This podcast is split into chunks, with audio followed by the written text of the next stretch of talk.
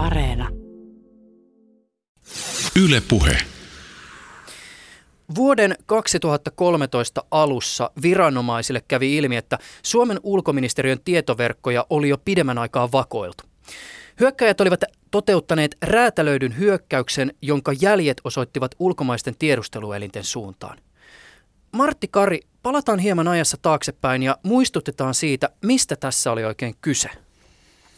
Se keväällä 2013 selvisi, että meidän ulkoasianministeriössä on ainakin muutaman eri ulkolaisen tiedustelupalvelun tietoverkko-operaatio ollut käynnissä joidenkin arvioiden mukaan jo viisi vuotta ja sitä lähdettiin purkamaan sitten. Mitä se käytännössä tarkoitti? Kuinka paljon siitä voi sanoa? Se asia on edelleen niin kuin siellä salaisuuksien verhon takana, mutta julkisuudessa oli tiedon mukaan se tieto tuli Suomeen ulkomailta joku ystäväs, ystävällismielinen tiedustelupalvelu meille sen kertoi ja se laukasi sen prosessin sitten liikkeelle. Lehtitietojen mukaan asia oli kommentoitu sillä tavoin, että vaikka tämä vinkki tuli, niin jossain vaiheessa asia olisi kuitenkin ehkä myös omin silmin ja korvin havaittu. Sä toimit tuolloin Suomen viestikoelaitoksen, silloisen viestikoelaitoksen johtajana. Mä veikkaan, että tämä asia ainakin jollakin tavalla tuli vastaan myös sun työpöydällä, koska jos kyseessä on ollut tai epäily siitä, että kyseessä on ollut ulkomainen tiedustelueli, niin se on varmasti myös kuulunut niin sanotusti sun sektorille. No toi on varmaan ihan hyvin päätelty. Valitettavasti mä voi oikein kumota tai vahvistaa tuota sun päättelyä.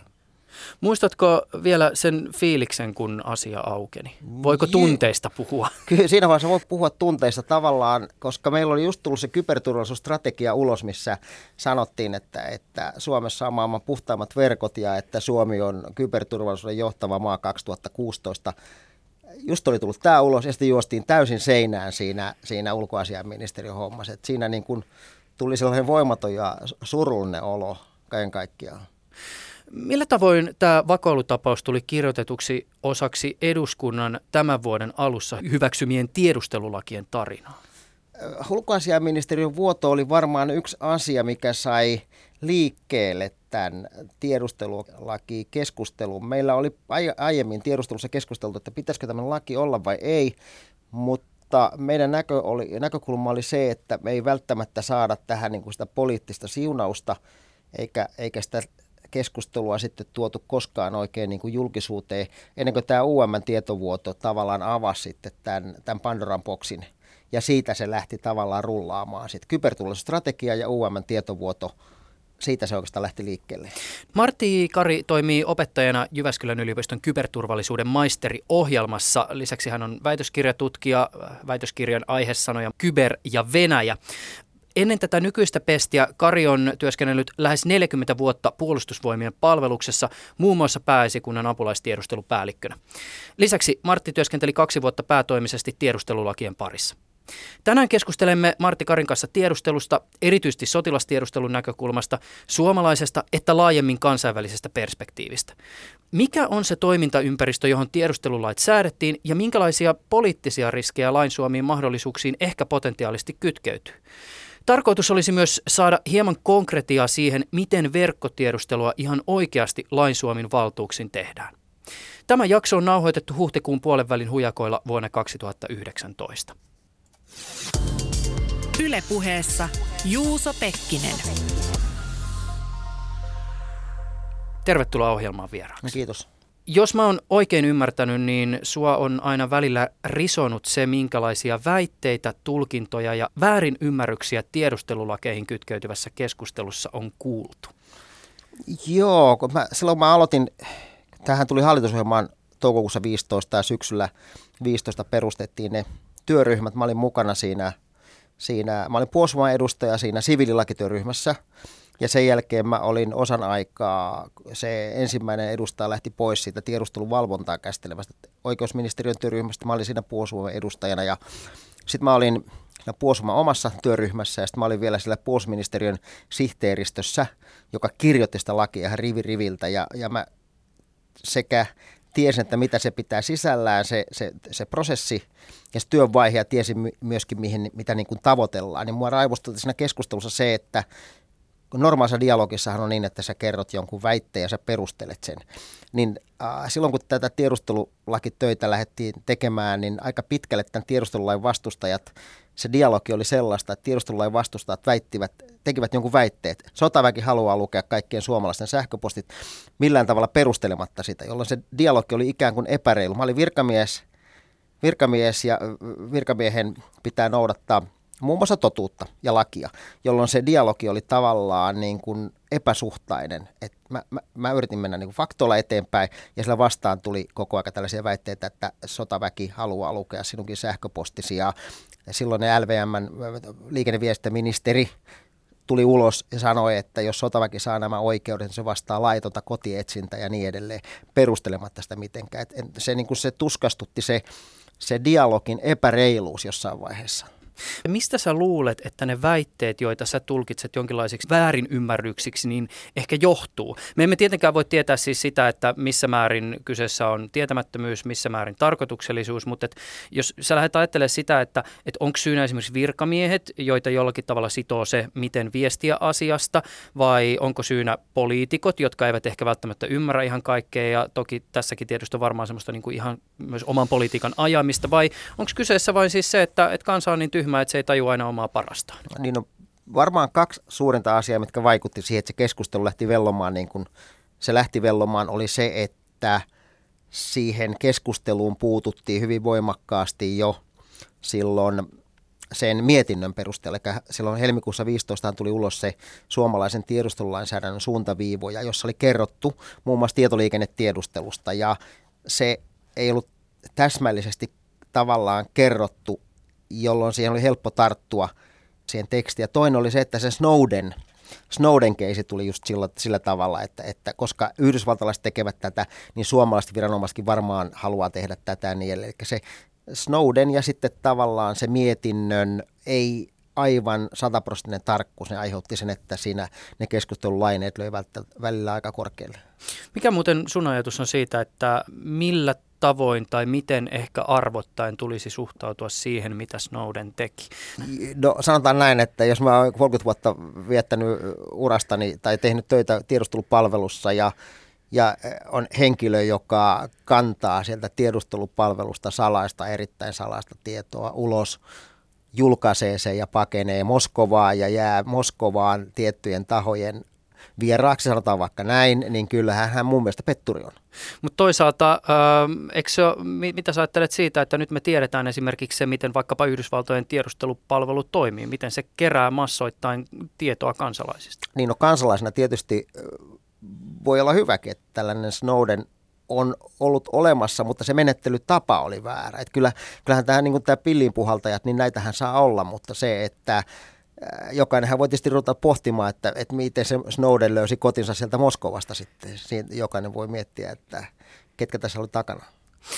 Miten sä jäsennät sitä kysymystä, mikä näiden Suomen tiedustelulakien ydintarkoitus on? Miten sä muotoilet sen, miksi ne lait on olemassa? Ydintarkoitus on varmaan se, että, että niillä vastataan siihen muuttuneen maailman tarpeeseen. Eli se digitalisaatio, mikä on tapahtunut tässä viimeisen parinkymmenen vuoden aikana, niin se on haastanut tiedustelu ihan selvästi. Ja toinen on sitten se, että kohteet on muuttunut. Eli ei ole enää selvästi sotilas kohteita ja sitten on jotain vieraanvaltion vakoja, vaan meillä on terrorismi, joka on ihan selvä uhka tällä hetkellä siviilitiedustelun puolella ja sitten siinä ää, sotilas- ja siviilitiedustelun saumassa, siinä on näitä, näitä hybridiuhkia, monimuotoisia uhkia, joihin ei välttämättä pystyttäisi muuten vastaamaan. Mennään tähän toimintaympäristöön kysymykseen vielä tarkemmin tänään, mutta mä voisin ehkä kysyä vielä tämmöisen ehkä vähän henkilökohtaisenkin kysymyksen. Tämä lakikokonaisuus vaati perustuslain muuttamista ja kohteena oli pykälä 10, joka koskee yksityiselämän suojaa. Siis ei todellakaan mikään vähäpätöinen Joo. asia. Mä kysyn tätä nyt nimenomaan sulta ja sun ajattelusta käsin. Mikä on se asia tai mielikuva, joka sulle nousee mieleen, kun sä ajattelet sitä, mikä oikeuttaa yksilön yksityisyyttä suojaavan oikeuden kaventamisen? Siis ajattelet sä jotakin, mikä on puolustamisen arvoista vai nouseeko sulle mieleen uhkakuvia? Sehän lähti niin, että tämä peruslaki oli tehty 2000. Tilanne oli, oli siis se, että, että nämä lentokoneet ei ole lentänyt vielä kaksoistorneihin ja, ja Neuvostoliitto oli luhistunut ja Venäjä, Venäjä demokratisoitu kovaa vauhtia. Se oli muuttumassa länsimaiseksi demokratiaksi ja niin kuin mekin ollaan. Siis vuonna 2000, kun tämä meidän perustuslaki laadittiin, jolloin ainoa peruste puuttua tähän luottamuksellinen viestinnän suojaan oli rikosperuste. Nähtiin, että tiettyissä rikoksissa, raskassa rikoksessa saadaan puuttua siihen viestinnän suojaan, koska luultiin, että ää, niin kuin Fukuyama sanoi, että historia on loppu, ei tapahdu enää mitään. No sitten sen jälkeen terrorismi nosti päättää ja terrorismi tuli oikeastaan niin kuin Yhdysvaltojen suuri vihollinen ja Neuvostoliitto, anteeksi Venäjä, ei demokratisoitunutkaan ihan siihen malliin, kun me vielä 2000 luultiin, jolloin tavallaan meille jäi sinne perustuslakiin sen PL, perustuslaki 10 kolmosen puuttumisen perusteista jäi puuttumaan se kansallinen turvallisuus, mikä normaaleissa länsimaisissa demokratioissakin on. Eli siinä oli tavallaan valuvika ja nyt se valuvika saatiin korjattua. Kiinnostava vastaus ylätasolta, mutta mä kysyn tätä vielä sillä ihmisen tasolta, niin. koska jos mä ajattelen itseäni ja, ja itseäni kansalaisena ja omaa yksityisyyden Joo. suojaa ja sitä, että se on periaat, se on, se on Suomessa niin kuin hyvin suojattu, niin. mutta sitten jos sitä tavallaan niin kuin oikeutta yksityisyyteen lähdetään kaventaa, niin se on, se on ainakin, mä, mulle se tuntuu jollakin tavalla tunnetasolla. Mä voin käsitellä Joo. sitä niin kuin analyyttisesti vaikka kuinka paljon, mutta kyllähän se tuntuu joltain. Niin jos, jos sä tavallaan vastaat tähän mun tunteeseen, sen sun oman ajattelun analyysi kautta, Joo. mikä on se kuva, joka oikeuttaa sen, että mulla on semmoinen olo, että multa on viety jotain pois? Ei sulta viety mitään pois, päinvastoin sulla on luotu lisää turvaa. Sulla on luotu lisää turvaa sillä, että, että tota, myöskin nyt ei pelkästään ne huumekauppiaat, niihin voidaan puuttua, vaan myöskin vakojen, terroristi- ja vieraanvaltion asevoimien liikennettä voidaan perata sieltä. Ja sulle tuotaan lisää turvaa tällä muutoksella. Me tässä tänään varmaan keskitytään asiaan aika paljon sieltä sotilastiedustelun näkökulmasta ja voisi paneutua nyt tähän toimintaympäristökysymykseen, jossa siis tämän päivän tiedusteluelimet toimii. Asiaa ainakin jollain tavalla ehkä avaa se, jos lähdetään esittämään tätä kysymystä näin, että minkälaisia sodankäynnin ulottuvuuksia tänä päivänä tunnustetaan. Siis perinteisesti sodankäynnissä on lähdetty ensin sieltä niin kuin maasta ja merestä, mukaan tuli maailmansotien aikana ilma, kylmän sodan aikana mukaan tuli myös sit avaruus ja jossain vaiheessa kyber ja puhuttiin viidennestä sodankäynnin mm. ulottuvuudesta ja jossain vaiheessa joku on puhunut jotain kuudennestakin ulottuvuudesta. Mä oon kuullut tämmöisen termin kuin globaali mieliavaruus. M- miten sä jäsennät tätä kenttää?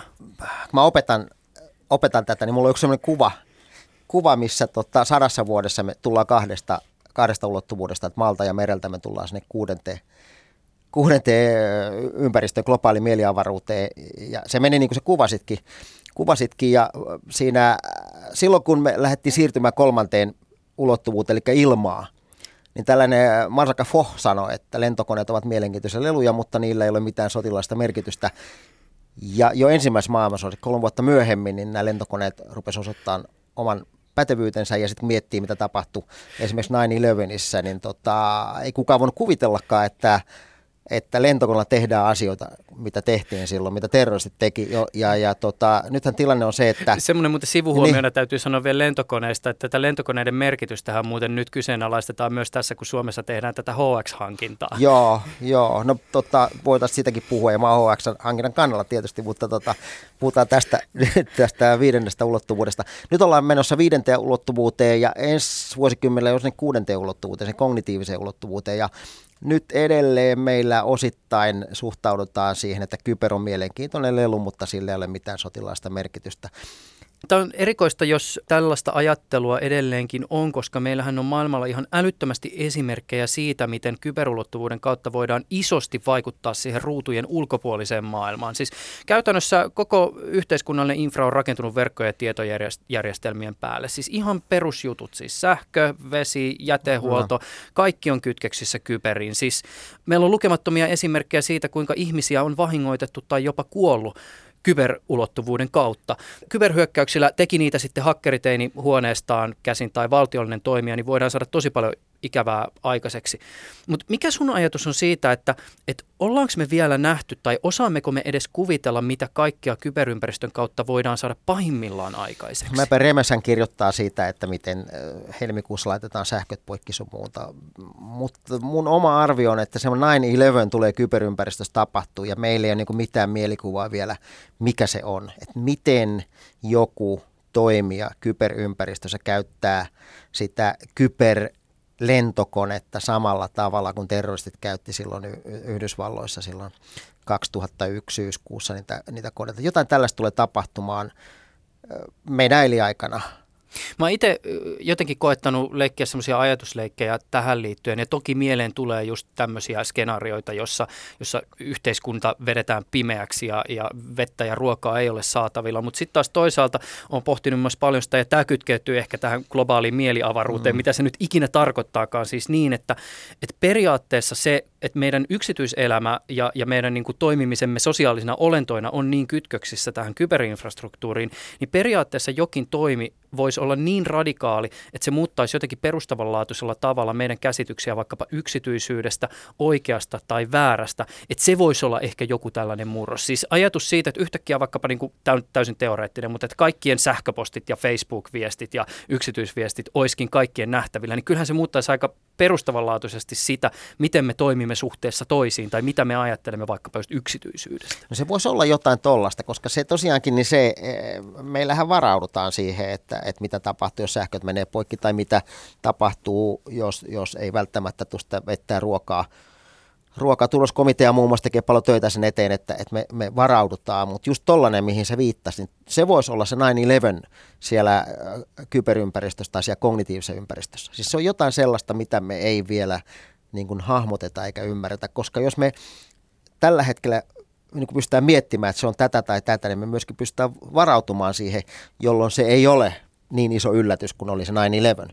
Mutta toi oli hyvä pointti, toi oli hyvin niin kuin ajateltu. Mä oon joskus miettinyt sellaista, että tällainen skenaario, missä periaatteessa se kaikki, mitä me tällä hetkellä digitaalisissa ympäristöissä salataan, olisikin yhtäkkiä ei-salattua ja kaikkien saatavilla, niin se ensivaikutelma olisi varmasti dystooppinen, mutta toisaalta sehän voisi myös johtaa jonkinlaisiin utopioihin maailmaan, jossa ei ole salaisuuksia, ja, niin että se on ikään kuin yhteinen normi. Joo.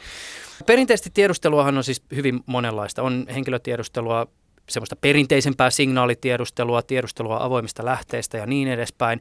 Mutta ehkä tässä yhteydessä voisimme kuitenkin keskittyä erityisesti siihen niin kuin tietoverkkotiedusteluun ja pohtia sen olemusta. No tiedustelulajeja voi tietysti olla aika haastavaa laittaa mihinkään järjestykseen, mutta jos, jos nyt oikein vedetään niin kuin kunnolla mutkia suoriksi, niin voiko esittää sellaisen väitteen, että verkkotiedustelu on tänä päivänä ehkä merkittävin tiedustelulaji, varsinkin kun sotilasviestintäkin on siirtymässä tai on jo aika pitkälti siirtynyt IP-pohjaiseksi? No voi sanoa ja ei voi sanoa, koska ideahan on siis se, että nämä eri tiedustelulait täydentää toisiaan ja mikään, mikään tiedustelulaji ei yksinään niin kuin tuo ratkaisuja, ratkaisuja. mutta kyllä signaalitiedustelun signaalitiedustelu, Suomella on pitkä perinne aina signaalitiedustelussa, 27 perustettiin Suomeen signaalitiedustelu, Hallamaa perusti sen ja tota, sen jälkeen se on mennyt läpi kaksi sotaa tai kolme sotaa, läpisota lasketaan mukaan ja, ja, ja tuottanut hyvää tulosta. Ja osana tätä meidän signaalitiedusteluosaamista nyt luodaan sitä verkkotiedustelukykyä. Kykyä. Mun oma työhistoria on Tikkakoskelta, että totta kai mun pitää sanoa, että signaalitiedustelu ja verkkotiedustelu on se ykkönen, mutta mä tiedän, että mun kaverit kuuntelee tätä ja mä saan palautetta, jos mä nostan sen signaalitiedustelun liian ylös. Mutta voi sanoa, että verkkotiedustelu on äärimmäisen tärkeä osa tällä hetkellä tai tulevaisuudessa, kun laki antaa siihen mahdollisuuden. Karkeasti Minkälaiset asiat tuovat eri maiden tiedusteluviranomaisille etulyöntiasemaa suhteessa muihin, jos puhutaan verkkotiedustelusta? Siis ainakin itse osaan heti tunnistaa sen, että muuttui voi olla vaikkapa lainsäädäntö, kuinka paljon mm. maan laki antaa mahdollisuuksia tiedustelulle, tai tietoverkkoinfran fyysinen sijainti. Tämä on varmasti esimerkiksi semmoinen kysymys jollakin tavalla, joka on Briteille esimerkiksi tosi merkityksellinen, Joo. koska heidän saarivaltionsa kautta kulkee isot merikaapelit toisille mantereille. Osaaminen, se on varmasti isossa roolissa roolissa tai ehkä valtiollisten toimijoiden suhteet verkkolaitteita valmistaviin tahoihin? Mm, aika tyhjentävä listahan sulla oli jo tuossa kun puhutaan tietoverkkotiedustelusta, niin voidaan se voidaan jakaa kahteen osaan. Eli toinen on tietojärjestelmätiedustelu, mikä tarkoittaa, että tunkeudutaan sinne kohteen tietojärjestelmiin, tai tietoliikennetiedustelu, mikä tarkoittaa sitä, että kerätään se tieto sen maan rajan ylittävästä kaapelista. Ja jos puhutaan tietoliikennetiedustelusta, eli sitä kaapelikeräyksestä, niin niin kuin sanoit, niin silloin suuri merkitys, minkälaisia kaapeleita yleensä maan rajan yli menee. Ja toinen on sitten se, se osaaminen, organisaation koko, organisaation historiakin, että miten se tieto osataan käsitellä ja niin edelleen. Ja sitten myöskin tekniset teknisten järjestelmien taso. Että juuri niin kuin sä sanoit, niin ne, ne vaikuttaa aika paljon. Miten muuten tämä osaaminen, miten sä jäsenet kysymystä esimerkiksi siitä, että millä tavoin osaamiskysymykseen kytkeytyy siviilipuoli ja se koulutus, jota tehdään siis yliopistoissa vaikkapa liike-elämän tarpeisiin, koska siis tässähän voi ajatella, että karrikoiden on kaksi koulukuntaa. On se Pohjois-Korean meininki, jossa mm. valtio voi suurin piirtein vauvasta asti päättää, että näistä kymmenestä tuhannesta lapsesta tulee superhakkereita. Ja, ja sitten taas toisaalta voidaan ajatella, että on olemassa sellainen akateeminen akateeminen ilmapiiri, joka ruokkii ja palkitsee osaamisesta ja sitten taas toisaalta sieltä voi ehkä mahdollisesti sotilasorganisaatiot joillakin inse- insentiiveillä saada sitten niin kuin osaajia omiin, omiin riveihinsä. No, esimerkiksi Jyväskylän yliopisto meillä tyypillisesti kyberturvallisuuden maisteriohjelman aloittaa noin 40 opiskelijaa vuodessa ja niistä on vajaa puoleton sotilaita. Näistä lopuistakin osa näistä siviiliopiskelijoista niin menee puolustusvoimien töihin. Et aika paljon Jyväskylän yliopisto kouluttaa, kouluttaa myöskin puolustusvoimille kyberihmisiä. Puhutaan sitten suojautumisesta tai tiedustelusta, jommasta kummastakin, niin tota, koska Jyväskylässä on ne molemmat. On puolustusvoiman johtamisjärjestelmäkeskus, joka tuottaa nämä, nämä suojautumispalvelut ja sitten on tota, Tikkakosken tietyt osat, jotka tuottaa ne tiedustelupuolen asiat.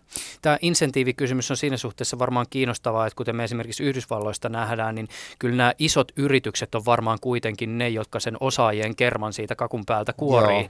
E, se voi olla, että, että puolustusvoimien kaltaisilla toimijoilla vaikkapa Suomessa ei välttämättä ole ihan niin suurta vaikkapa setelitukkoa heiluttaa no kuin kotimaisilla totta, tai joo. ulkomaisilla yrityksillä. Joo, mutta kyllä puolustusvoimat niin voi kilpailla ainakin sillä, että se työympäristö on mielenkiintoinen ja se työ on äärimmäisen mielenkiintoista. Niin se voi tietysti olla, että pääsee tekemään sellaisia asioita, mitä ehkä sitä kaupallisella puolella pääsee. Mä palaan vielä tähän sijaintikysymykseen näin. Jos ajatellaan Suomea, niin mikä meidän asemamme on siinä geoshakissa, jossa tarkastellaan sitä, mitä kaapeleita ja mitä dataa kenenkin valtion rajojen sisäpuolella ehkä kulkee? No, meillähän on aika hyvä asema siinä, sillä mielessä, että, että suuria tietovirtoja nyt sitomatta niitä mitenkään mihinkään maahan, mutta jokuhan jo karttaa vilkaisemalla ymmärtää, että minkä maiden liikenne meidän maan läpi kulkee, niin si- siinähän on meillä tietysti yksi etu.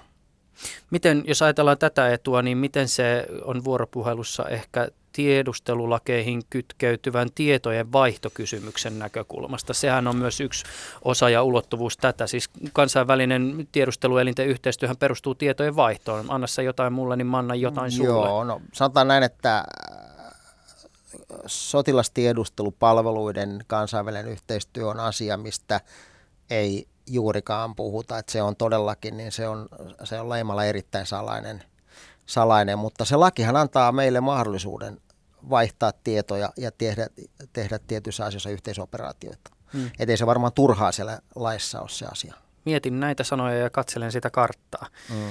Minkälaisena haasteena tiedustelun ja siltä suojautumisen näkökulmasta näyttäytyy se, että tietoverkoissa valtiolliset toimijat, viranomaiset ja siviilit on sekaisin ja limittäin? Siis käytännössä tämä voi tarkoittaa vaikka sitä, että ministeriötason virkamiehet käyttää samoja salattuja viestisovelluksia tai salauksia, joita saa ihan tavallisista sovelluskaupoista. Samoin terroristit.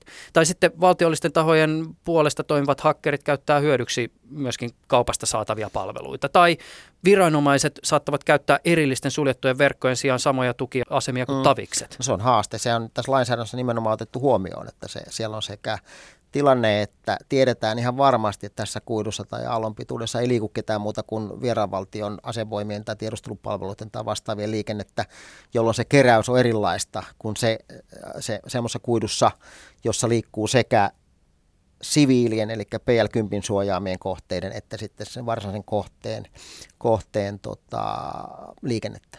Siellä teknisen tietojen käsittelyssä katsotaan, että onko tässä kuidussa kaapelissa tai aallonpituudessa sellaista meidän kohdetta että tuleeko se sieltä ja sieltä IP-avaruudesta esimerkiksi, tuleeko se Syyriasta, tuleeko se Irakista ja niin edelleen. Ja sen jälkeen sitten, jos katsotaan, että se, se kohde todennäköisesti on tässä kaapelissa tai aallonpituudessa tai kuidussa, niin sen jälkeen siihen kohdistaan keräys sitten. Ja hakuehdolla koitetaan löytää se, se kohde sieltä liikenteen seasta. Mikä, Martti Kari, sun arvios on siitä, milloin me Suomessa voimme ensimmäistä kertaa kansakuntana huokaista yhdessä helpotuksesta ja todeta, että onneksi meillä on uudet tiedustelulait? Niin, sehän yleensä menee niin, että tiedustelu onnistumisesta ei kerrota lehdissä. Et silloin kun tiedustelu epäonnistuu, niin silloin siitä kerrotaan.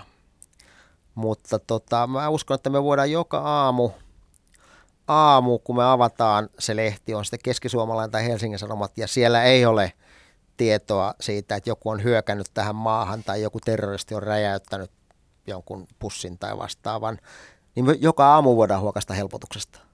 Mutta tämä on varmaan aikamoinen haaste siinä suhteessa, että kun tämmöiset lait on isolla rytinällä ajettu läpi ja varmasti tavan kansalainen jollakin tavalla haluaisi ehkä myös kuulla, että no oliko tästä nyt sitten hyötyä. Ää, mi- mihin se suuri keskustelu sitten lopulta johti, niin se, että jos niistä hyö- niin sanotusta hyödyistä ei voi puhua, niin onhan se vähän tavallaan outo tilanne. Niin, meillähän on tiedusteluvalvontavaliokunta, joka, joka seuraa tätä toimintaa eduskunnassa. Eduskunnassa tämä uusi valiokunta ja sille raportoidaan. Eli sekä sotilas- ja siviilitiedustelu tuottaa raportit joka vuosi tästä toiminnasta. Ei tiedä mitään yksityiskohtaisia, mutta kuitenkin niin, että, että siitä syntyy selvä mielikuva. Ja siinä on julkinen osa ja salainen osa, ja tästä julkista osasta syntyy riittävä mielikuva kansalaisille, että, että miten tämä toimii tämä homma. Hmm. Ja siihen täytyy luottaa. No mun mielestä siihen kannattaa luottaa, kun ei virkamiehet, virkamiehet silloin kun mä olin vielä töissä, niin mä sanoin, että, että puosuvat, puosuvat on sekä liian rehellinen että liian kömpelö, minkä salajuoniin, niin tota, en mä usko, että siellä mitään niin kuin salajuonia tulee. Jos siellä lukee joku asia, niin kyllä se varmaan niin on. Pienen kertauksen vuoksi, voisit sä kuvata sen, mikä on se tietoliikennetiedusteluun liittyvä prosessi, johon lain myötä Suomessa on päädytty? Siis jos Suomen vaikkapa sotilastiedustelu haluaa lähteä seulomaan sitä, mitä kaapeleissa liikkuu, niin miten edetään? Mikä se prosessi on? No se prosessi menee sillä tavalla, että sillä sotilastiedustelulla sillä on joku tieto, että se kohde, oli se sitten vieraan valtion asevoimien liikennettä tai sitten esimerkiksi puolusvoimiin kohdistuvaa vakoilua ja siihen liittyvää toimintaa, niin on joku tieto, että se liikkuu. Siinä on joku, joku tunnusmerkki siinä liikenteessä. Sanotaan vaikka, jos yksinkertaistetaan vähän, niin tiedetään, että, että kuka sä, mitä sähköpostia se, se tota, käyttää. Juuso Pekkinen at yle.fi. Tiedetään, että, että se on se vieraan valtion asevoimien edustaja tai vieraan valtion vakoja. Sen jälkeen haetaan lupa. Haetaan tuomioistuimelta lupa, että, että me epäillään, että tämä ja tämä henkilö tai tämä ja tämä liikenne liittyy siihen ja siihen puolustusvoimien tehtävään. Ja tuomioistuin antaa kolmen kuukauden luvan leikata, leikata tietyn, tiettyä liikennettä. Etitään sieltä liikennevirrasta, tuleeko tämä esimerkiksi sieltä ja sieltä IP-avaruusalueesta, tai liikkuuko tämä Juuso Pekkisen sähköposti tässä ja tässä kaapelissa, kuidussa tai aallonpituudessa. Koitetaan löytää mahdollisimman pieni yksikkö. Jos löydetään aallonpituus, eli kanava, se on kaikkein paras, koska, koska sitä keräystä on muutenkin niin valtavasti. Ja todetaan, että okei, tässä todennäköisesti on se meidän kohde. Sen jälkeen tämä materiaali hävitetään, sitä ei saa käyttää mihinkään muuhun, kun siihen tunnistetaan, että meidän kohde liikkuu tässä aallonpituudessa, kaapelissa tai, tai kuidussa. Ja sen jälkeen haetaan uusi lupa, haetaan keräyslupa, haemme kuuden kuukauden keräysluvan, tähän aallonpituuteen, kuituun tai kaapeliin ja hakuperusteet on nämä. Hakuperusteet on esimerkiksi tämä IP-avaruusalue tai tämä salaus, mekanismi tai tämä puhelinnumero tai tämä sähköposti ja tuomioistuin katsoo, että jos se on niin kuin validi, validi niin saa, tiedusteluviranomainen saa kuuden kuukauden luvan kerätä. Ja sen jälkeen sitten tässä tietoliikennevirra, eli teleoperaattorin ja tiedusteluviranomaisen välissä on tällainen kytkiä STUVE, eli Suomen turvallisuusverkot Oy, on se kytkiä, joka kytkee ainoastaan sen luvanvaraisen osan siitä liikenteestä sinne tiedusteluviranomaisille. Ja se liikenne saapuu sinne tiedusteluviranomaisille ja siellä niihin kohdistaa haku, hakumenettely. On tietyt hakuehdot, jotka myöskin tuomioistuin on hyväksynyt. Ja nämä hakuehdot kohdistaa siihen liikenteeseen ja sieltä tulee sitten sen haun perusteella tietty osa sitä liikenteestä sille tiedusteluviranomaiselle, joka sitten lähtee sitä oletuksesta, että tämä on luvanmukaista liikennettä, se katsoo läpi sen liikenteen ja jos siellä on jotain semmoista, mikä ei sinne kuulu, joka on irrelevanttia, tai tiedustelukieloalaista, niin sen jälkeen se materiaali hävitetään ja se loppu viedään sitten sinne tiedustelutilannekuvaan ja raportointia ja niin edelleen. Tämä on kiinnostavaa tämä, että tämä luvan hakeminen on ikään kuin kaksosainen prosessi, eli ensin vielä varmistetaan, että kohde on oikea ja sen jälkeen vasta aletaan tekemään sitä tiedustelua oikein urakalla. Onko tämä lupamenettely hidaste vai voiko sen tehdä jollakin tavalla tosi nopeasti? Se voi, siis sen, sen keräyksen voi käynnistää ilman lupaa. Se voi käynnistää tiedustelupäällikön luvalla tai suojelupoliisin päällikön luvalla ja äh, se lupa pitää hakea siinä 24 tunnin sisällä. Ja jos se lupa ei saada, niin se materiaali pitää hävittää ja niin edelleen. Eli se voidaan, ettei, ei käy niin, että, että jos on joku, saadaan jostain tietoa, että nyt kaapelissa liikkuu joku asia, niin siihen päästään kiinni kuitenkin heti. Tämä rytmitys muutet kolme kuukautta ää, teknisten tietojen keräämistä ja kuusi kuukautta sitten varsinaista keräystä, niin se on tullut oikeastaan mun mielestä se tuli, se tuli Ruotsista niin se ajatus, että kuusi kuukautta on se, se maksimi, että et se, sitä ei voi niin kuin, loputtomasti kerätä, vaan sen kuuden kuukauden aikana se pitää niin kuin saada selville, että onko se kohde tässä vai ei. Tämä prosessi ja sen valvonta on tietysti parlamentaarisen vuoropuhelun ja päätöksenteon tuotosta. Suomi on oikeusvaltio, jossa yksilön asemaa ja oikeuksia pyritään vahvasti suojaa. Tämä on varmaan monessa mielessä meidän yhteiskuntamme vahvuus, mutta jos sotilaana ajattelet? No sä oot tietysti vielä eläkkeellä, mutta mä luulen, mm. että sotiluus ei niin nopeasti ihmisestä lähde. Mä oon reservissä vielä vuoden eläkkeellä. Niin. Okei, okay. mutta et, jos sä niin sotilaana ajattelet, niin minkälaisen tiedusteluprosessin tämä viitekehys luo? Siis tuleeko järjestelmään ehkä myös sisäänkirjoitetuksi jotain sun näkökulmasta heikkouksia? Siis onko vaikkapa vaatimusvalvonnasta ja lupaprosessista jotakin sellaista, joka ehkä näyttäytyy vaikkapa vieraavallan näkökulmasta systeemin heikkoutena? No niin, jos mä olisin vieraanvaltion edustaja, mä lähtisin ja toi laki, lakihan kuvaa aika tarkkaan tämän prosessin. Mä rupesin etsimään sitä ne heikkoja lenkkejä, mistä ne heikot lenkit ehkä löytyy. Ne vois löytyä, toisaalta ne löytyisi varmaan, ne ei löydy siitä ydinprosessista, että ne ei löydy siitä keräyksestä. Mutta mielenkiinnon kohteita tulee olemaan varmaan teleoperaattorit. Teleoperaattorit on tavallaan suljettu pois siitä sillä tavalla, että sitä prosessista niin, että se kytkiä viranomainen, se STUVE, kytkee tietyn osan sitä liikenteestä sinne tiedusteluun, jolloin se teleoperaattori ei millään tavalla osallistu sen tiedusteluun. Mutta joka tapauksessa tiedustelu tai tämä teleoperaattori on varmaan vieraan valtion mielenkiinnon kohde. Samoin tämä kytkijäviranomainen, se, eli STUVE tulee olemaan todennäköisesti mielenkiinnon kohteena, jos ajatellaan vieraan valtion tiedustelijoita. Ja sitten tämä lupaprosessi, eli Helsingin käräjäoikeus, se varmaan kiinnostaa – että ketkä on niitä, niitä tuomareita, jotka myöntää niitä lupia.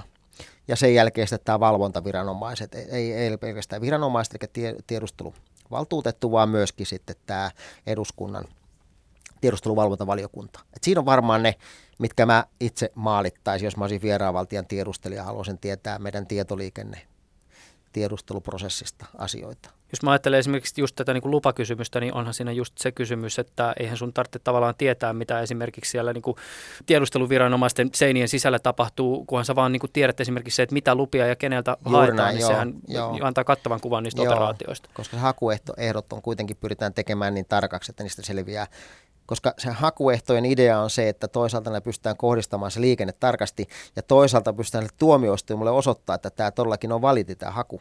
Minkälaisia ajatuksia sussa herättää usein tässä tiedustelulakikeskustelussa kuultu termi massavalvonta? No se oli niitä sanoja, mitä tämän tiedustelulain vastustajat alkoi kylvämään heti siellä alussa, että massavalvonta ja niin edelleen. Siellä on sanonut kuin verkkourkinta ja massaurkinta ja massavalvonta. Tätä keskusteltiin kauan aikaa tästä, että miten tämä niin kuin ratkaistaan tämä asia ja, ja sitten tässä oli onneksi Onneksi muutama oikeustapaus. Sori mä keskeytän. Niin. Mikä ratkaistaan, mikä asia ratkaistaan? Siis sekö, että ihmiset puhuu massavalvonnasta ja pelkää massavalvontaa? Niin. Juuri näin, joo. Eli Nyt onhan se ihan relevantti pelko. Et, et, et millä tavalla ihmisille osoitetaan se kysymyksen massavalvonta. No yksi mm. oli ainakin se, että, että sen tietovirran ja tiedusteluviranomaisen väliin tuli kytkentäviranomainen tai tämmöinen kytkiä, joka kytkee sen liikenteen, vaan tietty osasta liikenteestä kytketään, kytketään se tiedusteluviranomaisten puolelle. Tiedustelijoille ei ole pääsyä koko siihen tietovirtaan. Se oli oikeastaan jo tällainen niin kuin ratkaiseva asia, jolla pystyttiin osoittamaan, että ne, jotka puhuu massavalvonnasta, niin, niin käyttää sitä sanaa ei faktaa, vaan tunteeseen perustuen.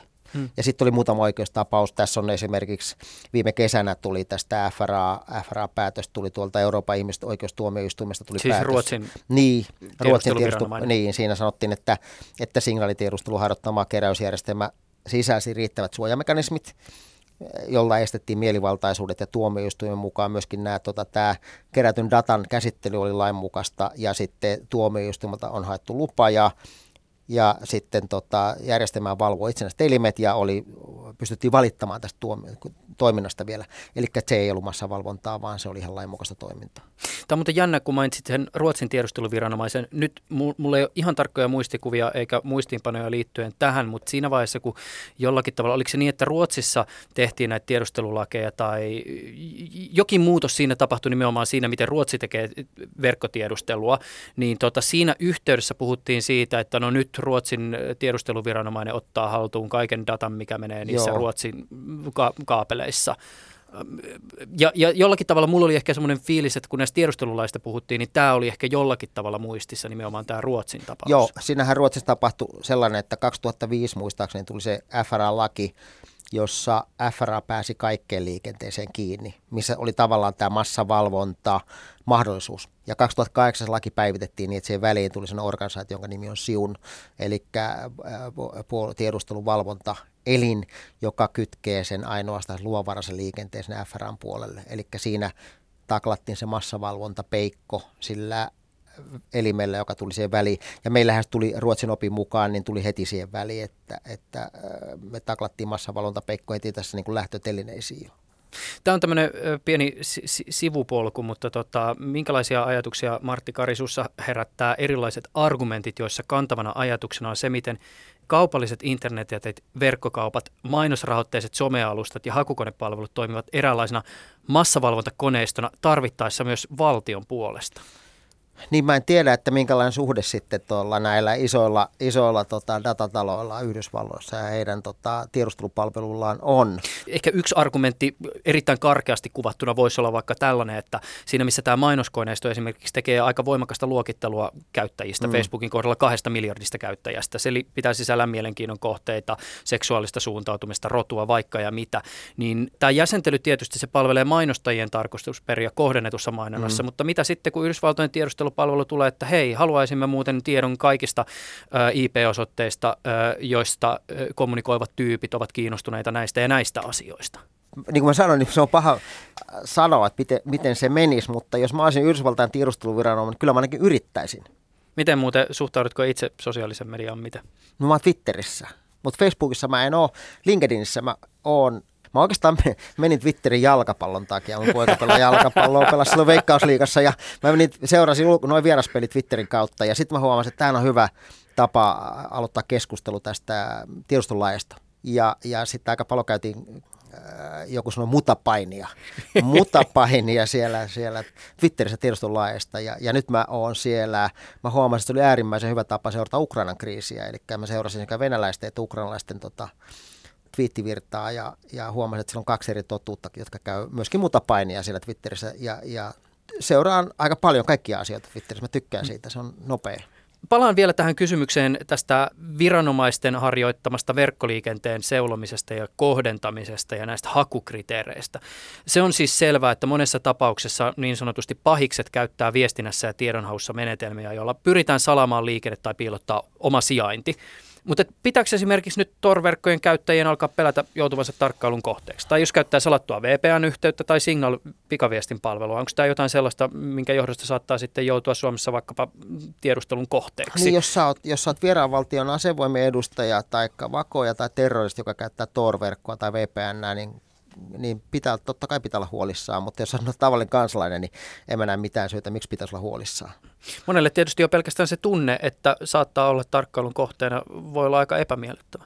Se on varmaan epämiellyttävä tunne, joo, mutta tota, mä en tiedä, että mistä semmoinen syntyy sitten. Että siinä vai, jossain vaiheessa kannattaa varmaan hakeutua hoitoon. Mutta periaatteellisella tasolla, jos ajatellaan vaikka sitä, että, että meillä on tietysti niin kuin kulttuuriinkin kytkettyjä ajatuksia siitä, että, että mikä on yksityistä. Se on muuten hauska, jos kävelee vaikka jossain Alankomaissa katutasolla, niin, niin siellähän ihmisten kodit saattaa olla semmoisia, että siinä on koko seinäkokoisia ikkunoita ja kuka tahansa voi katsoa sisään. Mutta suomalaisen näkökulmasta sehän näyttää ihan hirveältä painajaiselta. Me ollaan verhot mm. kiinni ja me ei haluta, että kukaan katsoo meidän kämppää. Siis jos ajatellaan vaikka tämän tyyppisen analogian kautta, niin aika harva suomalainen haluaa sitä, että asuu niin sanotusti lasitalossa. Mm. Mutta se on, tota, se on inhottava tuottaa pettymys aika monelle ihmiselle, jotka, jotka kokevat olevansa tärkeitä, mutta tota, sotilastiedustelu ei keskimäärin ole yhtään kiinnostunut suomalaisten sähköpostipuhelun tai vastaava liikenteestä valitan. Tiedustelulait mahdollistaa nyt myös joissakin tapauksissa murtautumisen kohteen tietojärjestelmiin. Avaa vielä pikkasen tätä. Niin se se toinen osa siitä tietoverkkotiedustelusta on nimenomaan tietojärjestelmätiedustelu, mikä tarkoittaa sitä, että se tarvittava tieto voidaan noutaa sieltä kohteen tietojärjestelmästä. Laki sanoo muistaakseni kohteen tietosuojaus tarvittaessa ohittaen. Eli rikoslaki 38 käyttää tässä nimitystä tietomurto tällä hetkellä. Tietomurto, eli, eli tästä laki antaa viranomaisille mahdollisuuden tehdä tietomurtoja sen kohdeorganisaation järjestelmiin. Eikö tämä myös vakoilua? Se on sen kohdeorganisaation mielestä se on vakoilu, mutta suomalaisen viranomaisen pitää noudattaa Suomen lakeja.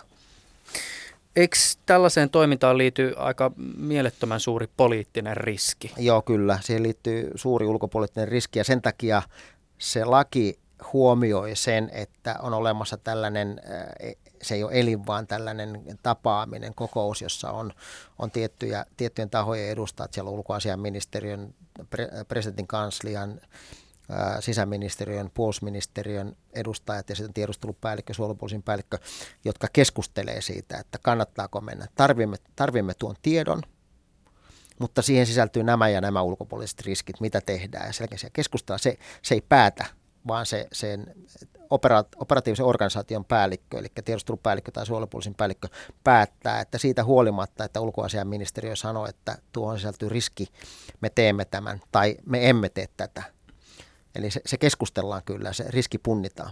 Mä tiedän, että sä et voi tästä kauhean tarkasti puhua, mutta pohdiskelenpa tässä nyt ääneen ehkä kuitenkin jonkinlaisen kysymyksen merkeissä. Mikä voisi olla sellainen tilanne, jossa tämmöinen riski kannattaisi ottaa? Koska jos me ajatellaan sitä, että, että meillä on maa X, jonka vaikkapa tiedustelupalvelun tietojärjestelmiin murtaudutaan suomalaisten toimesta, ja se käy ilmi. Ja sitten tämä maa X nostaa ihan hillittömän meteli, ja kaikki lehdet kirjoittaa tästä asiasta, ja suomalaisia syytetään, ja, ja pahat suomalaiset sitä ja tätä. Mä, mä, niin kun mä yritän miettiä sitä tavalla, että mikä tämmöisen riskin oikeuttaa, niin mulle ei ihan hirveästi tule no, semmoisia skenaarioita niin mieleen. Niin kuin muistaa, että, että tiedustelupalvelun tehtävä on tuottaa ennakkovaroitus ei pelkästään tälle valtakunnalle, jos aseellinen uhka kohdistuu tähän maahan, vaan myöskin meidän kriisiltä joukoille. Meillä on Afganistanissa, esimerkki, kuvitellaan tilanne, meillä on Afganistanissa, ja tämä esimerkki ehkä ei ole ihan pelkkä esimerkki, vaan saattaa olla tässä jotain totuuttakin. Meillä on Afganistanissa kriisiltä joukko, ja sitä uhkaa, tai siellä alueella on joku uskonnollinen johtaja tai muu johtaja, joka tietoverkossa kiihottaa kehottaa paikallisia ihmisiä käyttämään väkivaltaa tätä suomalaista kriisiltä joukkoa vastaan. Ja sen jälkeen lähdetään siellä verkossa katsomaan, että kuka tämä kaveri on. Törmätään ensimmäisen palomuuriin. Tälläkään hetkellä vielä, koska laite ei ole voimassa, meillä ei ole oikeutta mennä sen ensimmäisen palomuurin läpi. Kun laito on voimassa, me voidaan mennä sen palomuurin läpi ja selvittää, kuka tämä kaveri on, mistä se toimii ja niin edelleen, ja tuottaa tällä tavalla suojaa se suomalaisen kriisiltä joukolla. Tämä on yksi esimerkki, missä tämmöistä kykyä voidaan käyttää. Miten esimerkiksi Venäjän sotilasdoktriinit tulkitsee tällä hetkellä tietojärjestelmiin tunkeutumisen? Siellähän itse asiassa tänään, mielenkiintoinen, tänään Duuma hyväksyi. Nauhoitamme siis tätä 11. päivä huhtikuuta. Tänään Duuma hyväksyi toisessa käsittelyssä sen lain, joka antaa mahdollisuuden luoda edellytykset kytkeä sitä venäläinen internetin venäläinen segmentti irti globaalista internetistä. Että venäläiset näkee, näkee tämän kyberuhan aika voimakkaasti. Ne siinä laki perustelussa puhuttiin Yhdysvaltojen uhasta, mutta tässä on yhtä lailla myöskin kyse tästä sisäisestä kontrollista. Ja venäläiset näkee sen kyberin merkityksen yhä suurempana ja suurempana ja, ja, ja ne arvioi, että, että sillä pystytään tuottamaan ainakin osittain samanlaisia tuhoja kuin kineettisillä, eli normaalilla asejärjestelmillä, jos isketään ydinvoimaloihin sun vastaaviin. Eli ne näkee, että se, se kyber on voimankäyttöä siinä, missä mikä tahansa voimankäyttö. Aivan. Eli siis jos Venäjän valtion tietojärjestelmiin kohdistuu jokin kyberhyökkäys, niin sieltä saattaa tulla ohjusta. Ei varmaan, vaan sieltä saattaa tulla kyberiä, koska jos, jos ei aiheuta fyysisiä tai, tai tota, henkilövahinkoja tai tappioita, niin silloin se ei vastata välttämättä ohjuksella, vaan kyberillä. Päteekö muuten kyberympäristössä helpommin tämmöinen silmä silmästä ajattelu? No ei oikeastaan, kun se on vähän hankala, koska siinä on se attribuutio-ongelma, kun sä et pysty tavallaan, sä et voi olla koskaan ihan varma, että kuka sua löi ja sitten tavallaan, jos sä haluat lyödä takaisin, niin miten sä lyöt takaisin? Lyöt sä sille takaisin, että se kaikki näkee, että sä löit takaisin? Vai vaan se, jota sä löit, että se näkee, että, että, että sä löit takaisin? Että se on tavallaan hankalampaa, hankalampaa kyberympäristöstä ja silmä silmästä hommaa. Mutta itse asiassa tähän kytkeytyen mä voisin pikkasen vetää tälle, ehkä foliohattu rapisee tai sitten nyt vedetään niin kuin, tiedätkö, remesmode päälle. Niin. Mutta mä mietin myös sitä, että eikö tällaisen toiminnan, siis tietojärjestelmiin murtautumisen mahdollisuuskin aseta meidät alttiiksi riskille jossakin skenaariossa. Siis nyt Suomea voisi ehkä pienemmällä kynnyksellä syyttää tunkeutumisesta tietojärjestelmiin, kun se kerta on mahdollista, osana vaikkapa jotain tämmöistä siis disinformaatiokampanjaa. Joo, se on ihan totta. Tuo on ihan totta, mutta äh, mä uskon, että, että mekin yritetään käyttää hyväksemme sitä attribuutio-ongelmaa, että ei se varmaan niin kuin lähde mistään... Ei se ollut meissä, oli pohjoiskorealaiset. Niin, en tiedä miten se on mietitty, koska en enää palvele siellä, mutta tota, näin mä ainakin itse sen tekisin, että en mä niin kuin Tikkakosken IP-osoitteesta lähtisi liikkeelle. Moni valkohattuhakkeri varmaan kavahtaa tässä tiedustelulaki-kokonaisuudessa sitä optiota, että tiedustelulait mahdollistaa ohjelmistojen asentamisen kohteiden laitteisiin. Eettisten hakkereiden pelikirjoissa tätä voidaan pitää haittaohjelmien asentamisena ja tuomittavana tekona riippumatta siitä, kuka valvontaohjelmiston asentaa. Mitä sä vastaat näille tyypeille, jotka tähän suhtautuu hyvin kriittisesti? he on varmaan ihan oikeassa, heillä on oma näkemys, mutta se, että jos tämä laki mahdollistaa tiedusteluviranomaiselle haittaohjelmien asentamisen sinne, sinne kohteen laitteelle, niin mun mielestä siinä ei ole mitään väärää. Miten se nyt menikään? Siis jos suomalainen tietoturvayhtiö löytää asiakkaan laitteesta haittaohjelman, jonka on sinne asentanut suomalainen tiedusteluviranomainen, niin voiko yhtiölle tulla ongelmia tästä ohjelmasta ilmoittamisesta? Niin, siis suomalainen tiedusteluviranomainen ei aseta suomalaisten, suomalaisen tietojärjestelmään mitään. Mutta suomalaisilla tietoturvayhtiöillä on myös kansainvälisiä asiakkaita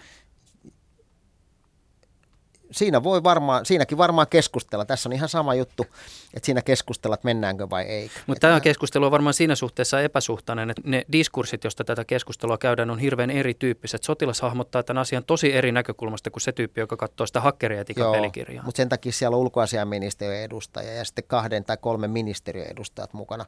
Että et siellä käydään varmaan tämä keskustelu aika tarkkaan läpi. Voisiko Koska eihän tu- näitä tehdä niin kuin päivittäin tai viikoittain tämmöisiä juttuja. Mm. Teoreettisesti, voisiko tästä tulla jonkinnäköinen maanpetossyytä? Mä en ole juristi, mä en ota tuohon kantaa. Mitä sä sanot semmoiselle ihmiselle, joka kuuntelee nyt tätä keskustelua ja joka edelleenkään ei ole vakuuttunut siitä, että oli hyvä ajatus antaa viranomaisille uusia mahdollisuuksia tehdä tiedustelua? No eipä siinä. Mä, no ensinnäkin mä kysyn, että ootko lukenut ne lakien perustelut. Ja sen jälkeen jos hän on, on lukenut ne sekä mitä se kohtaa erityisesti et ymmärtänyt niissä perusteluissa.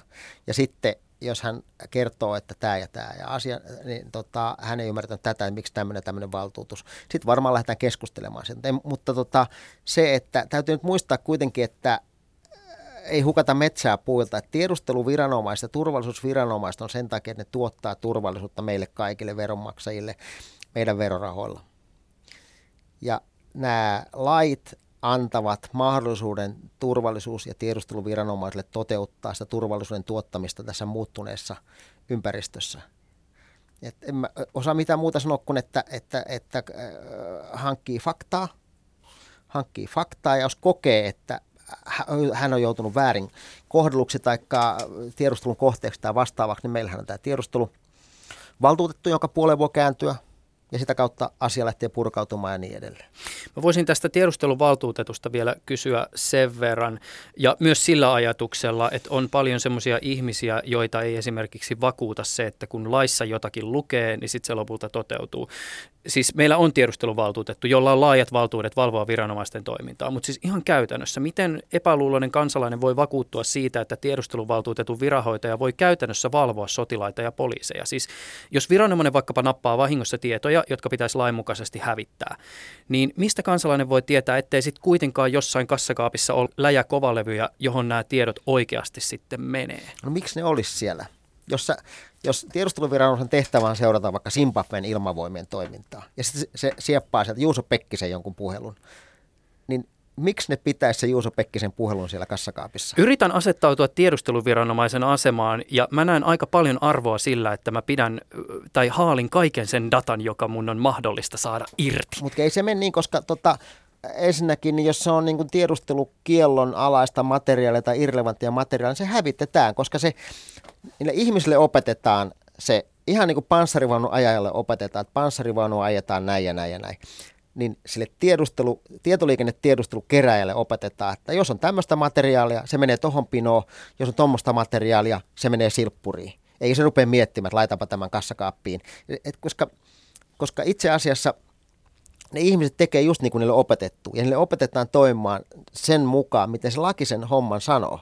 Ja ei se, ei se, niin kuin mä sanoin, että puosuvat on liian rehellinen ja liian kömpelö, mihinkä salajuoni. Ei siellä ole mitään sellaista kassakaappia, jonne tiedusteluvalvonta viranomainen ei pääse. Tässä tietysti moni esimerkiksi pohtii niitä yksilöitä, jotka ovat osana sitä organisaatiota, koska jos me ajatellaan vaikka sitä, että, että Suomessa toki on vahva luottamus poliisiin, mm. mutta sitten jos me ajatellaan sitä, että, että meillä on tapauksia, joissa poliisi on järjestelmistään kaivannut sellaista tietoa, joka ei välttämättä sille poliisimiehelle tai naiselle kuulu, niin se ehkä omalta osaltaan osoittaa sen, että kyllä se systeemin sisälläkin on mahdollista tämän tyyppisiä ei, ikään kuin toihan, tapahtua. Toihan osoittaa sen, että jos sä menettelet väärin siinä prosessissa, sä jäät kiinni ja sua rangaistaan.